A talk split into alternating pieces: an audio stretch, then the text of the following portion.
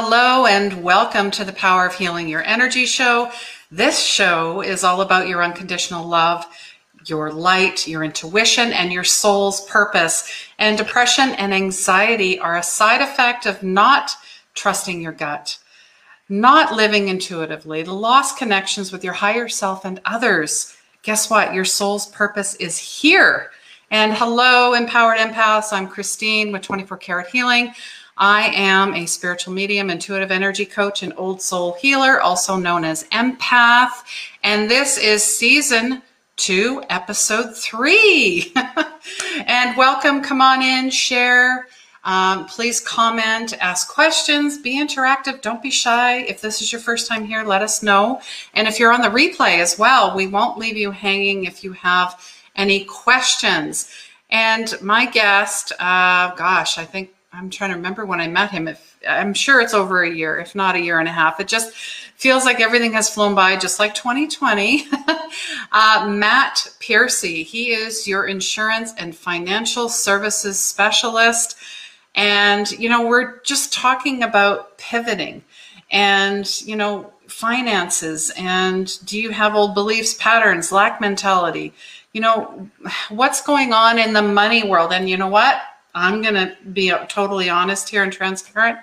Nobody taught me about money. I had to figure it out for myself and many times learn the lesson over and over and over again. So that's why I wanted to bring Matt in because he not only connects um, you know your finances your fears and your healing he's here to show you how to give you hope and inspiration to start your journey to financial healing and money is currency it's vibration it's law of attraction, and so are you. And we're all financial gurus.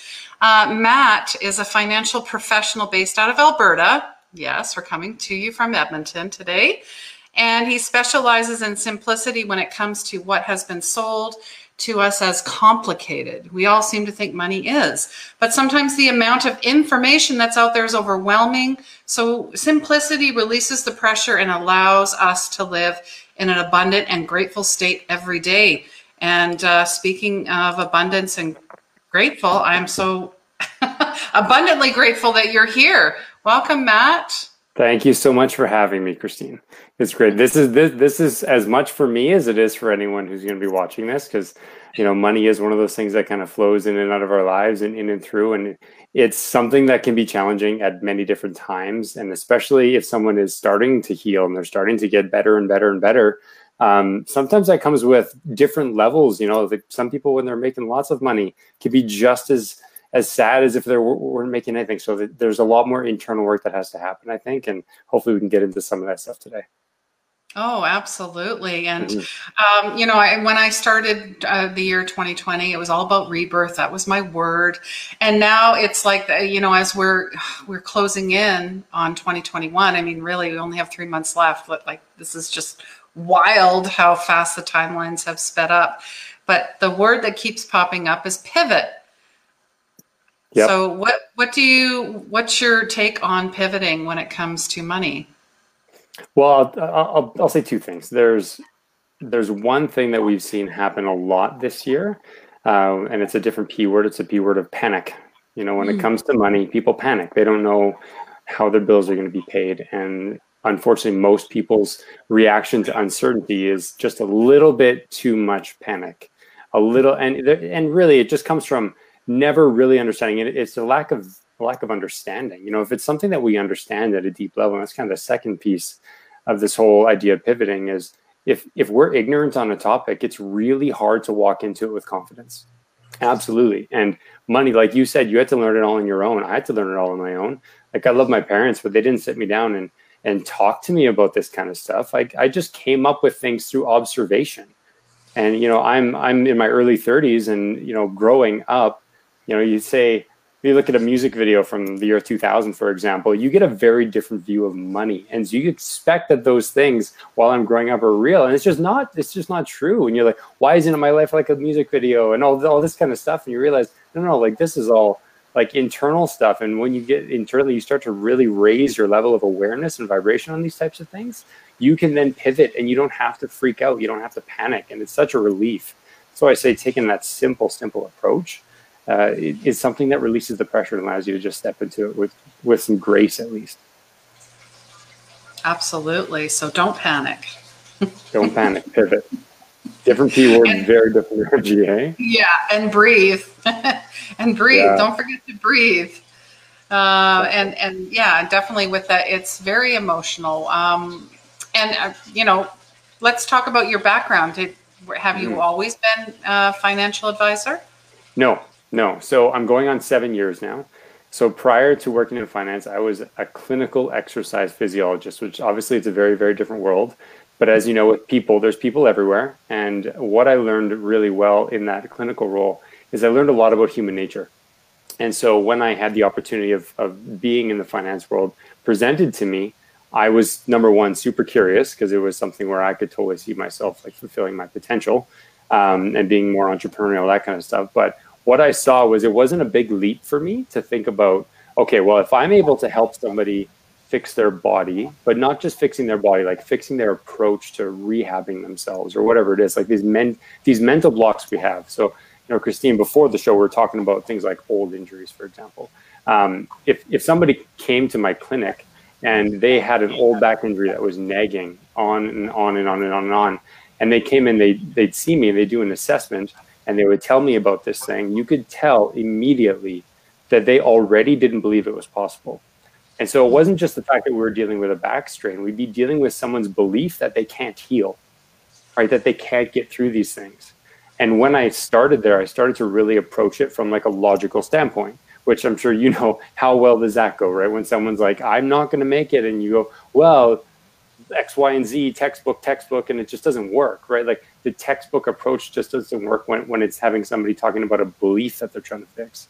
So we got better and better as young therapists over time, helping people understand that the body can heal, helping them realize that it's more so their thought pattern that's holding them back. And, and then we can work on the actual body.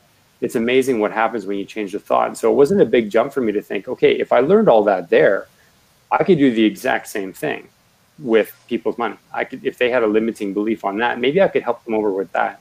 And then I just saw long term, if I'm going to work in one district versus the other, which one's going to be better for my family from flexibility and income potential and all that, and just made the transition. So, like I said, seven years in the industry now, and uh, every time I look back, I'm grateful on the experience I had in rehab. But um, the only thing I miss about it is the people. Like I don't miss I miss going to the clinic every day. Um, I really enjoy, you know, working at our, our Southside branch here and working from home and meeting new people all day working in finance. But the only thing I miss in my old job is the people. It's kind of the way it is. But I, I do not look back. Uh, love it completely, completely love it. Yeah, I can tell. I mean, obviously you're you're a people person and you like to help others. So I mean, really, if you think about it, you're you're a light worker as well, and you're a healer. You're just in a in a different form and and doing something totally different. Which money is is a currency, and um, a lot of folks don't feel, like you said it's tied to their belief system. So, um, I guess what you know right now, what is some one thing, something simple that someone can do to become more financially, I guess what's the word? Open? Mm-hmm. um, believe it's possible that they want that they can get what they need. Like if someone's having a, a hard time paying their bills like believing that that's actually not meant to be your ultimate destination. Like you've got to believe that first off right? You absolutely have to believe that first off. If you don't believe something's possible you wouldn't do it. Like we talk about the word faith. Like if you have enough faith you can step off a cliff and you can levitate. If you had enough faith I think that challenges people's faith. So, you know, when I look at my scenario after I got my degree in um, uh, kinesiology, I went and I got a job and I got a I, I got a paycheck and I went to the bank and I started immediately filling up my paycheck with payments. Right. So, you know, you make X amount per year where you can get a mortgage, a car loan, paying off your student loans, that kind of stuff. And and then I was tapped. And I started to see at the end of the month because I didn't like I literally knew nothing about money when I started in this industry. Like I was when I got my job, they told me how much my salary was.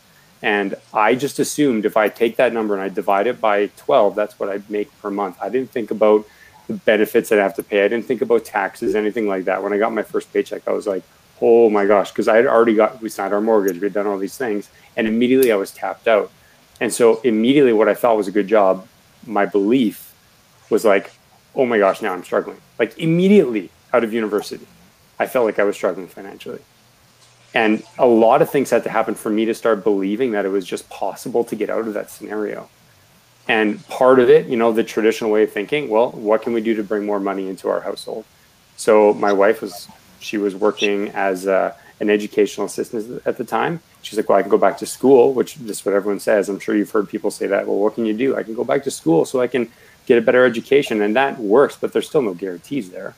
Now, my wife is a teacher today, but that was a that was a hard thing for us to do at the time was actually to decrease our income while she went to school, which doesn't help to believe there. Um, but then to now have that you know have that additional income on top that that helps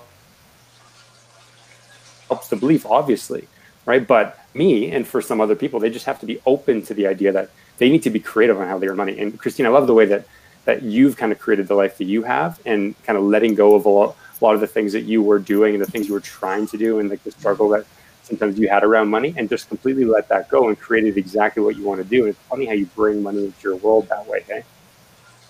Yeah, I, I used to look at bills and go, ugh. And now I look at them and go, thank you. I get to mm. pay this. And then I get it because it cycles out and then it comes back. So it, the bill that I pay actually helps somebody else. That's Absolutely. how I that's how and it took a long time because you know when you grow up learning there isn't enough money or i'm going to marry a rich man on a white horse or my white knight's going to take me away and take care of me. Oh i mean that, that's basically a fairy tale. It really is. How about you be your own hero and your own guru and and take yeah. care of thyself first right? Filling yeah. one's cup um, then you're able to turn around and help others. So it, it took a long time. It did. Yeah. Well, they but say I, you know, on the uh, on the airplanes, right? You got to put the oxygen mask on yourself first because you're no good to anyone dead. Right? Fill yourself up. Yes, definitely. Yeah. And yeah, it, you know what? And they say um, money is the root of all evil. And I talked about this a couple days ago. It no, it's the love of money. Mm-hmm. That's that's an attachment and that's an obsession. Um, that's where we get things wrong. And then what we see on the media, and like you said, those music videos with all the money and uh, cars. I mean, it's just it's an illusion. It really is. You know, I had actually a really great conversation not too long ago with somebody on that exact topic. So I was raised similar to you to believe that money is the root of all evil. Um, then someone told me, yeah, the love of money, and I'm like, okay, that helps. There's a distinction there. But then, then I really got caught up because you know, in the financial world, everyone's everyone's talking about you know sales all the time. They're talking about sales and making money and all this, and I I had this weird this weird thing in my mind that just kind of held me back for quite a while, and I was like, in my mind, I couldn't distinct uh, have a distinction between ambition and greed. And so I had a conversation with somebody a little while ago that really helped. A great friend of mine, Lauren, is a pastor. And I, I said, I said, Lauren, like, I was like, what's the difference? Right? Like, what's, what's the difference? And I'll be honest, like, even to today, I've reviewed that conversation a couple times. I took notes on it. I couldn't tell you exactly what he said. I just know how I felt afterwards. And he essentially, the conversation went like this. He, he released me to be like, Matt, ambition's good. And here's why. So here's my main takeaway from understanding the difference between ambition and greed in, in anything is that we are all part of nature. We are all meant to be like nature. And if you plant something in the ground, it will grow and it will never stop.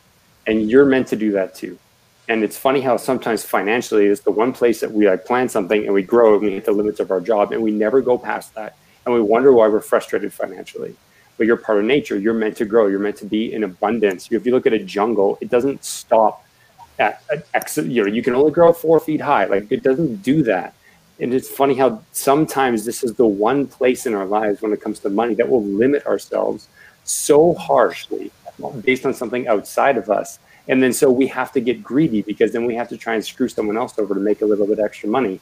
Whereas ambition comes into it and you're like, hey, I will never walk over somebody else to make a dime. In fact, I will provide so much service that I make money. But if I need to make more, I'm just going to help more people instead of you know have to try squeeze squeeze water over a rock for one person or make a make a, a bad sale or something like that in business just to make money. Like there's an, a very very good distinction between those two things. Like what would you do for money, and where will you draw the line just on a moral level?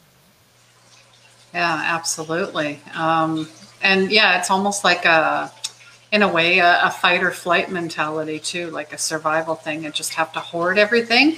And we saw that at the beginning of um, this pandemic in march where toilet paper. toilet paper was gold. Oh my god. Oh. oh, anyways the memes that came out of that. saw, right? Also what you saw was you saw people who weren't ambitious the ones that were greedy. And you know here in alberta we actually had um, there was some governmental bodies that stepped into different um, different uh, you know stores and stuff like that. They were selling toilet paper for a hundred dollars or two hundred dollars just because people they knew they would buy it. That's greed, right? Yeah, that's, that's not ambition. Ambition would be something. Okay, how can we provide this better? How can we keep our prices the same? And how can we just make sure that we have better supply? How can we do this? How can we increase our volume? That's ambition. And we saw lots of greed in the beginning on that. Same thing with hand sanitizer, same thing with all that stuff. So I'm glad that the government stepped in and you know regulated prices on a bunch of that. But I yes. that got, that got under control pretty quickly.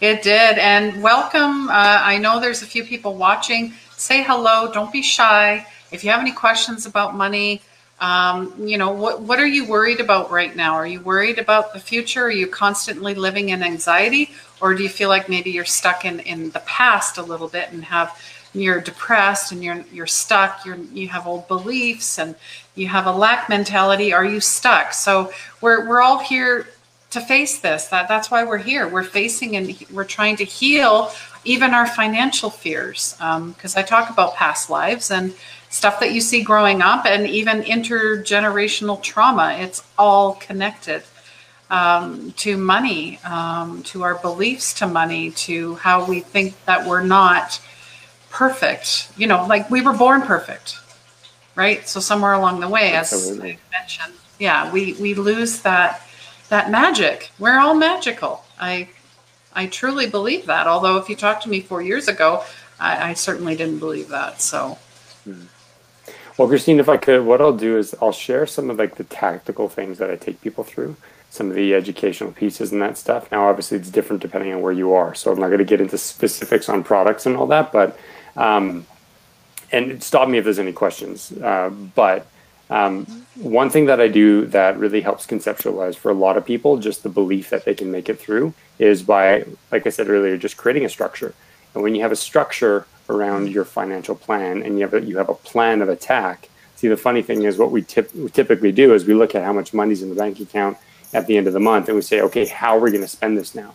What we need to do is think at the end of the month, this is what's going to be there based on my job or past experience or whatever. And how how am I going to do it? So it's not a budget, it's a spending plan. You're choosing, you're taking control back over everything. So change, change the language a little bit around that. I think I got that from Tony Robbins. He just says, have a spending plan, right? Don't have a budget. That's restrictive. We want expansive. We want something that makes you feel like you're in control.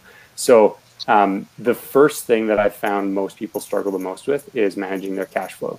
It's almost like what comes in every month, even if it's consistent, what comes in, what goes out is different every single month. And there's a lot of emotion attached to that. There's, I've had a hard day. I need a bottle of wine. There's, you know, there's all these things attached to that. And I get it. I get it. But again, if we have a plan for that stuff, just plan the fact that life isn't going to be perfect and, and plan preemptively that you're going to spend a little bit of money on those things or you're going to do something that feels good for you. You're going to have a self-care day. You're going to take a day off work. You're going to plan for those things. It again sh- completely shifts you into a different position where you're now in control of the conversation. So cash flow is two things. What's coming in, what's going out? Is that positive? Is that negative? Where are we at on that? So that's a really important piece of it. The second thing is for goodness sake, know who you owe money to, banks, parents, all that kind of stuff. Take a, take stock of any sort of debts that you have. Take stock of them and realize that there are more efficient ways, likely, than you're doing to pay them off. I tell you, like there's there's a goal. I'll call it an extrinsic goal, something that I try and tell my clients is important to them, that should be important to them is to get out of debt for sure within five years of the day that they met me. Like, let's do what we can again. And it, it might be hard because guys, I've been in this scenario where I have lots of money on, on owing to different people.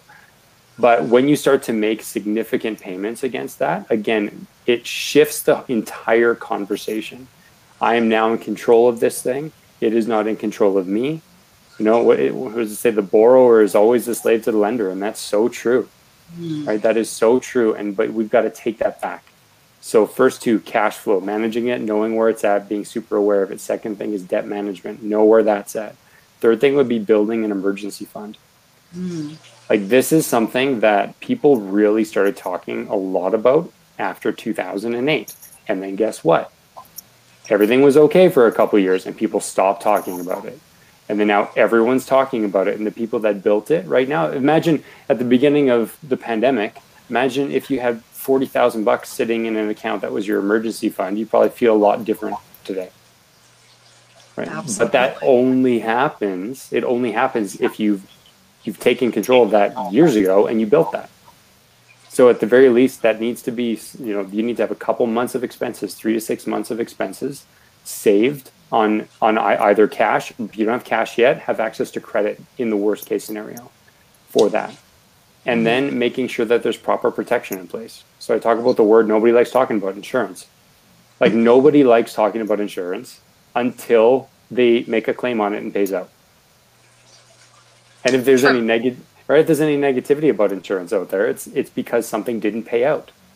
So make sure you have the right kinds. Like if you have a dangerous job and you could be you could be hurt, do you have the right coverage for that? If you have a family, do you have life insurance? Right? Do you have a, a will? Do you have a will done up? Right? All mm. those types of things. Those are things that we have conversations about to make sure that people. And you know what that does, Christine, is that when you have those things in place, you no longer have to think about them. And now that leaves space for you to just like start really expanding. Right. When those things are weighing you down constantly, you're like, I know I need to do this. I, I know the debt, but I would this this purchase came up and you just never made a plan for it. And like these things start to and they just weigh on you and weigh on you and weigh on you. And I know exactly what that's like. I see yeah. it every day. I've been in that scenario myself. Like I, take that conversation back. Absolutely. And so doing all those things. So those first four are the most important piece. That that's kind of like the foundation, right? So those things should happen within the first couple of months of talking to someone. Um, and then from there, it's all the stuff that the media talks about, right? It's the sexy stuff, the investments, the Bitcoin, the this, the that, all this. And people are like, oh, get these rates of return, blah, blah, blah. Meanwhile, you had to pull money off your credit card to pay your rent. Mm. So who cares? Yeah.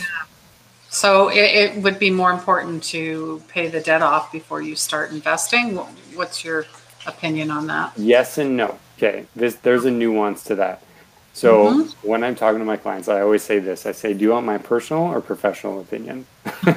so my professional opinion is the one that's right by the textbooks. Okay, this is the one that uh, makes the most sense financially. The dollars and cents, what they add up to, what's most efficient, how do you pay off debt most efficiently? Do you snowball it? Do you do it? Blah, blah, blah, all that kind of stuff, right? That's important. And for a small percentage of people, they will stick to that, right? Some people will read a rehab textbook and do the exact things they need to and rehab their own injuries. That's not the majority of people. The personal opinion is you do the thing that is going to be the best for you. And what I've found is I've found that people that only pay off debt and never save a dime, it's really hard for them because like I, have I've got friends that have paid off their mortgages in their late twenties. They buy a big house and they pay it off, and I'm just like, that's impressive. And I talked to them years ago, say, hey, listen, like when you're done that, you know, well, really my conversation was, you should probably be saving a bit of money right now and then when you're done that, you can accelerate the habit of savings. They're like, no, I just want to pay off the debt, pay off the debt, pay off the debt. Mm-hmm. So they do that. They're living debt free. They have a house paid off, all that. And then it goes about six or seven years after they have their house paid off, where the additional money that they were putting on their house, they spend it, they spend it, they spend it, they spend it. Mm-hmm. So that tells us that the lowest common denominator of human nature is the most important piece.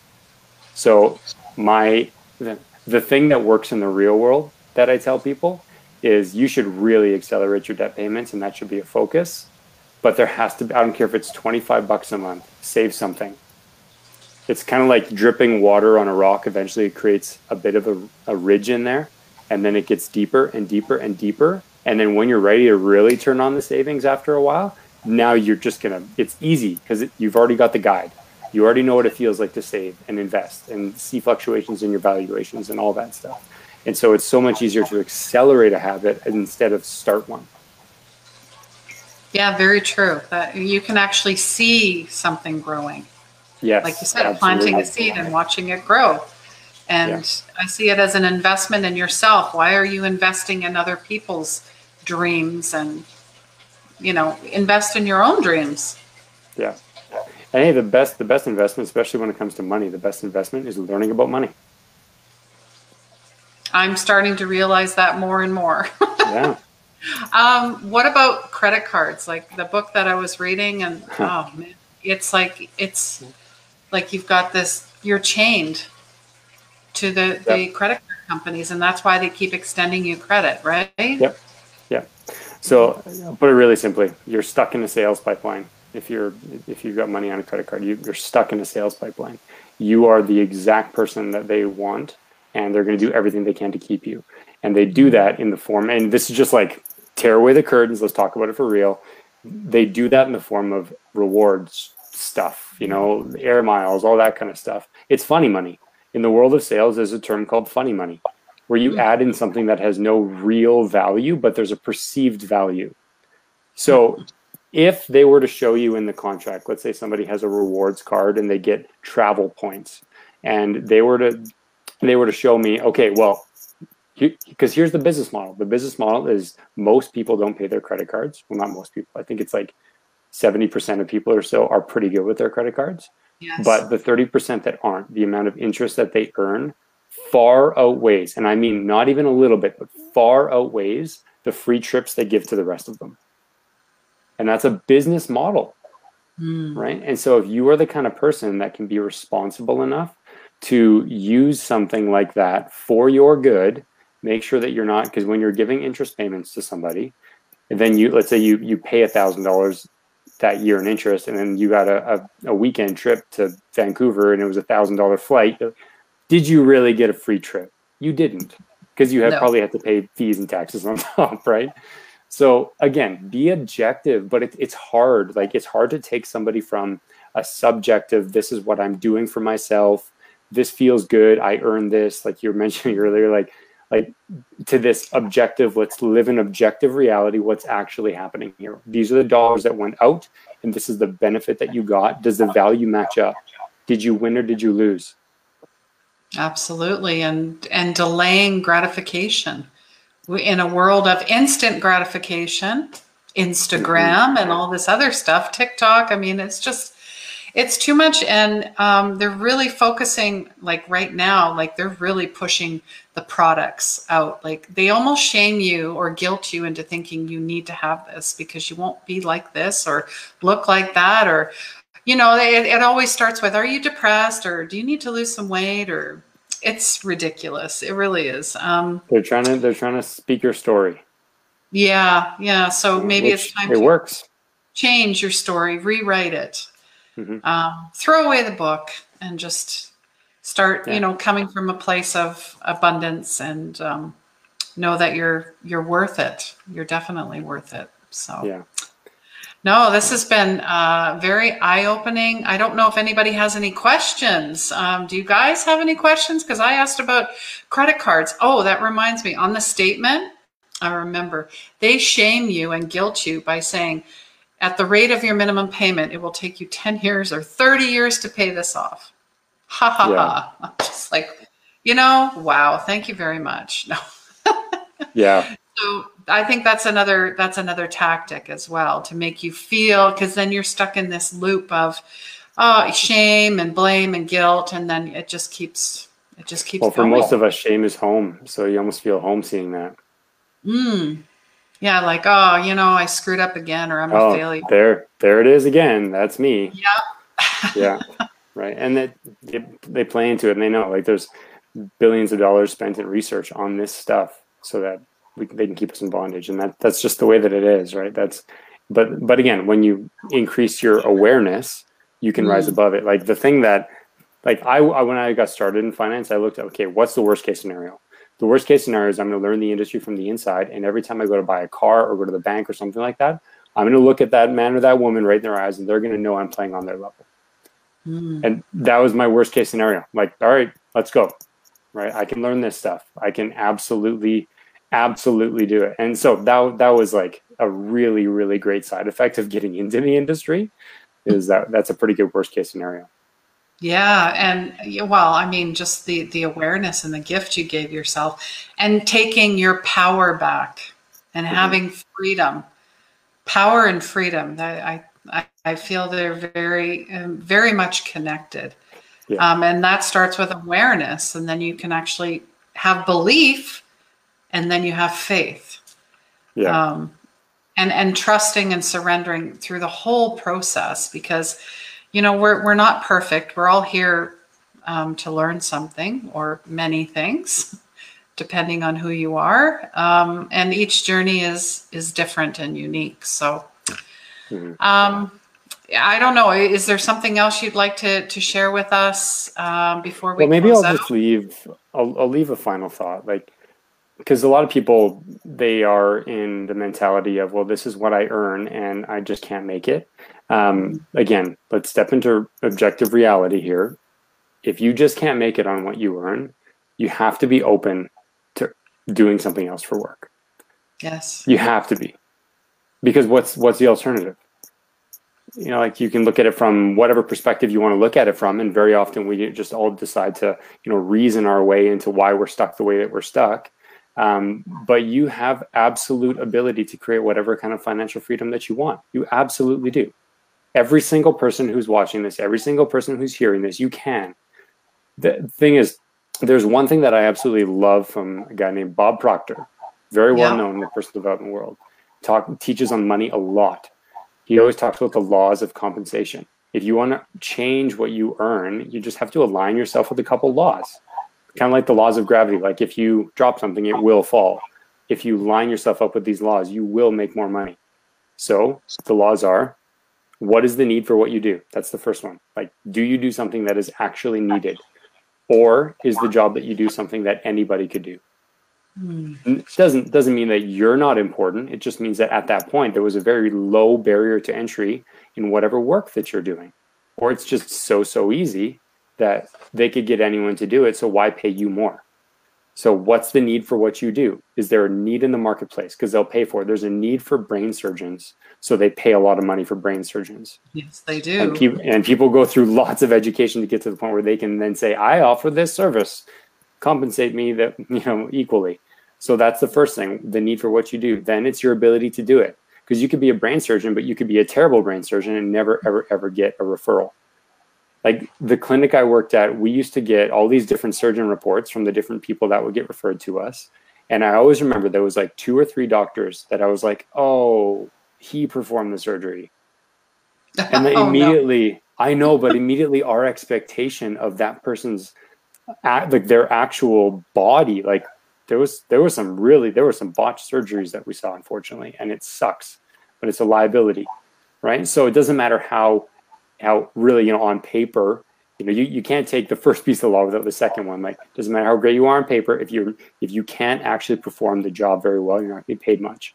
And then the last one is the third thing is your ability. Sorry, uh, uh, if you're replaceable.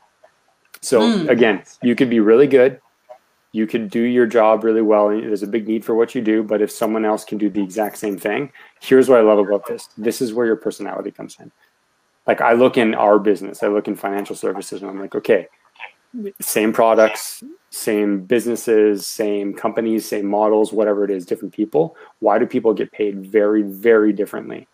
For the most part, it's like the culture that they create, the things they do with their clients, like the feeling it is to be associated with that person. It's those types of things, an attractive energy. And that's the cool part about it. You know, if we're all if we're all ice cream, that person's like a really unique chocolate flavor and the one someone else might be vanilla and maybe they're not that desirable right? But it, that's the coolest thing is you can put a stamp on something that is so uniquely you and i think christine that's what you're doing with this and i think that's what a lot of people who are just like you are, are trying to do. Like you're not trying to copycat anyone No. But, you've got your systems and how you do things. And I, re- I really appreciate that about you. And I appreciate that about anyone who's entrepreneurial that way for sure. But even in their job, if there's something about their job that their boss is like, I could not do this thing without you, that person's going places. Maybe not tomorrow, but there'll be an opportunity eventually because things and av- availability of, of additional income, it comes in the form of opportunities. You're not going to get a random check dropped off at your house necessarily. You know, if you're trying to manifest some money, but you might get an opportunity for something that's a little scary. Yeah. You got to jump. Yeah, you got to jump and just arms wide open and surrender and have faith. And yeah. really, yeah, find out, you know, you're we're all good at something. Even go back to your childhood or yeah. what problem can you solve for somebody? Because that's where they'll start, you know, they're like, oh, take my money, please, because you're going to help me so much. We do have a question. Yeah. Kelly, Miss Kelly, she's asking, what, what are your thoughts about stocks? Oh, I'd love to have a live conversation with this. So, Kelly, oh. I'm going to ask you this question. What are your thoughts about stocks? okay. So, because she asked, I'll give, I'll give, I'll give this to you. All right. I'm going to give you an example because I could dive into so much stuff, but I'm going to give you a, a simple example because that's what I, that's what I do. Now, imagine for a second you needed to choose somewhere to live for the rest of your life. Okay. There's two places. And on paper, you look at, you look at, you know, place, place number one, and it's, it's 20 degrees every single day. Oh, so they will say the average, the average is 20 degrees. And you're like, I need to pick somewhere the rest of my life, 20 degrees. And then there's another place with an average of 25. Okay. So by the way, these are real places. Okay. And a lot of people would say, ah, 20, 25 degrees is like pretty, it's comfortable, like, you know, that kind of thing. So they might pick that. Now, the interesting part about that is those are two real places. It's San Diego. I think they're just under 20 degrees average throughout the year. And then the other one's Death Valley. So, oh. yeah, the average might be higher. And when you look at some of these things like stocks, you might get a higher return in something. But the fluctuations throughout the year, Death Valley, the fluctuations are like down to almost freezing and then up to like 50. And so if you're the kind of person that you're like, I can, I can go, I can do that. Like these ups and downs, I have no problem with that. I can do that. You should probably learn about stocks.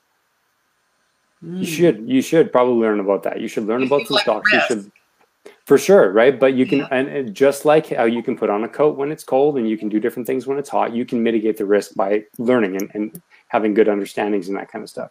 Um, the other spot, you know, it might be it might be a little bit of a lower income over time, a bit of a less, in, you know, well, you know, we always say less risk, less reward typically. So maybe that's what somebody else profiles as, um, but they might not have nearly the fluctuations. It might only go from 15 degrees up to 25 or something, and that's mm. that's a lot more palatable for, for people. So what I find is with stocks versus bonds and investment funds and whatever it might be, is what's palatable. Like, what are you actually going to tolerate? And so there's nothing wrong with stocks. Stocks are phenomenal. And even when you look at something like a mutual fund or something like that, it's all made up of stocks and bonds. It's just somebody else is the one who's doing the picking and choosing of them. And it's a really important thing to understand. If, if you want stocks, you, you go for stocks, but you've just got to realize there's inherent risk in everything that you do. There's inherent risk in getting in your vehicle tomorrow, right? There's inherent risk in everything. So there's for sure inherent risk in there your your uh, level of awareness and financial competence should match. I'll tell you, here's my one tip on stocks. Don't buy the thing that they put on the front of the newspaper that says this thing's blowing up. It's too late. All right. Final thought on that because there's so many things that come into mind because I, I get asked this often. Kelly, uh, if you had, um, let's say you go to Superstore tomorrow and they've doubled the prices on everything are you leaving or are you going to be like, yeah, everything's expensive. I'm going to buy it all. uh, no, you're going to be like, this is ridiculous. Why'd you double the prices? But if you went the next day and they went down to 50% on everything, like you're like, hey, 50% costs everything. You're like, I'm stocking up. Now it actually makes sense to buy tons of toilet paper. right. So this is what happens yeah. with marketing about stocks. They, they, they pump these things sometimes and they say things like, hey, this is the next big thing and whatever. And the price goes up and up and up. And people keep buying and buying and buying as prices go up and up and up. Right. That's where we have to understand what's going on and then realize now is not the time to buy because that's the same thing. You know, that's the exact same thing um, about uh, about going going in. Sorry, I see Kelly just changed her, her question a bit. Um, yeah, yeah, that's the same thing as going to a, a superstore and buying something for twice the price. So we got to understand yes. that. But I see investing in a company I want to be a part owner of. Good, good in, insight there. Okay, really quickly because I know we're going a little long here. Oh no, uh, go ahead. Go go. If you're investing in a company that you want to be a part owner in, I love the fact that you'll be so. If you're a part owner of something and, and you got stock in it, you are so, so, so invested in its success. Mm-hmm. Right. So not Absolutely. only are you an owner, but if you own stock in it, you're yeah. essentially taking most of the financial risk in your life and you're putting it in that one place, which is great. Right. But it's that's a very, very entrepreneurial thing to do. And I applaud I applaud the guts that it takes to do that. But just remember if if a if an elevator has one cord, if something happens to that cord, there's a there's a bit of a problem. Right. And in the financial world that's that's financial ruin. And most people that would you know, say they, they would call it, consider themselves wealthy, they do so through diversification. They might mm-hmm. have something that makes them lots of money, but as they make money, they are diversifying assets to make sure that not every egg is in one basket. Warren Buffett says it the best. It's it's all about his diversification. His strategies, yes.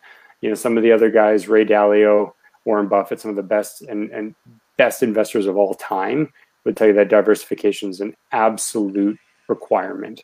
Um, it's a little bit different though when you're an owner, right? When you're an owner, something fully invested in it. I love that because uh, I would do the same thing, right? But I, again, as money comes in from those things, I'd be diversifying for sure.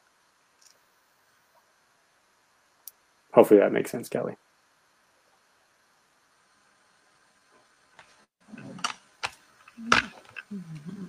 Yeah. yeah, no, this is great. Um, looks like we froze up.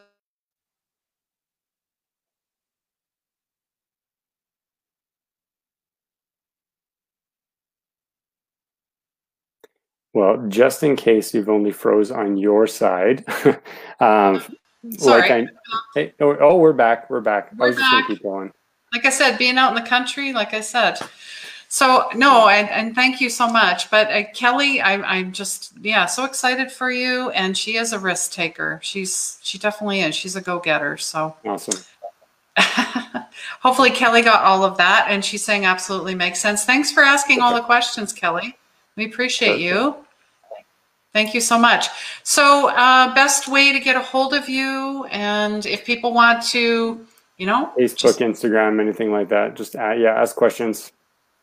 For sure, definitely ask questions. Just want to provide as much value as I possibly can, and if I can make that introduction to someone in someone's local area to get them actually helped out, I, would for sure be willing to do that. Wonderful. Mm. Well, I learned so much today in, in our short time, 42 minutes here. And uh, again, if you're on the replay, feel free to ask questions, share this with people you know. And um, I'm just throwing it out there. Um, I'm hosting a 21 day Unleash Your Magic. Um, it's all about, you know, uncovering who you are at a soul's purpose, uh, live every day at 11 11.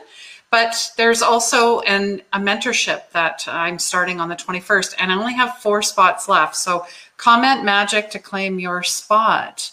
And let's, you know, let's face, uh, you know, 2021 in a new, in a new perspective, in a new light, and watch yourself become financially abundant uh, because you found your soul's purpose. That's where the connection is. Honestly, that's where I found it. So now I'm turning around and going to share it with other people and just like you are, um, learning about money is so important. And I thank you for being here. And uh, Kelly, of course, is saying abundantly welcome. Thanks, Miss Kelly. Love you. Hope you're doing well. And uh, yeah, reach out to Matt on Facebook. Uh, I left the website and the links as well. He's on Instagram. And thank you again for being here, Matt. Absolutely. Thanks so much for having me. It was a ton of fun. All right, guys, have an amazing evening. And please remember healing begins where the ego ends.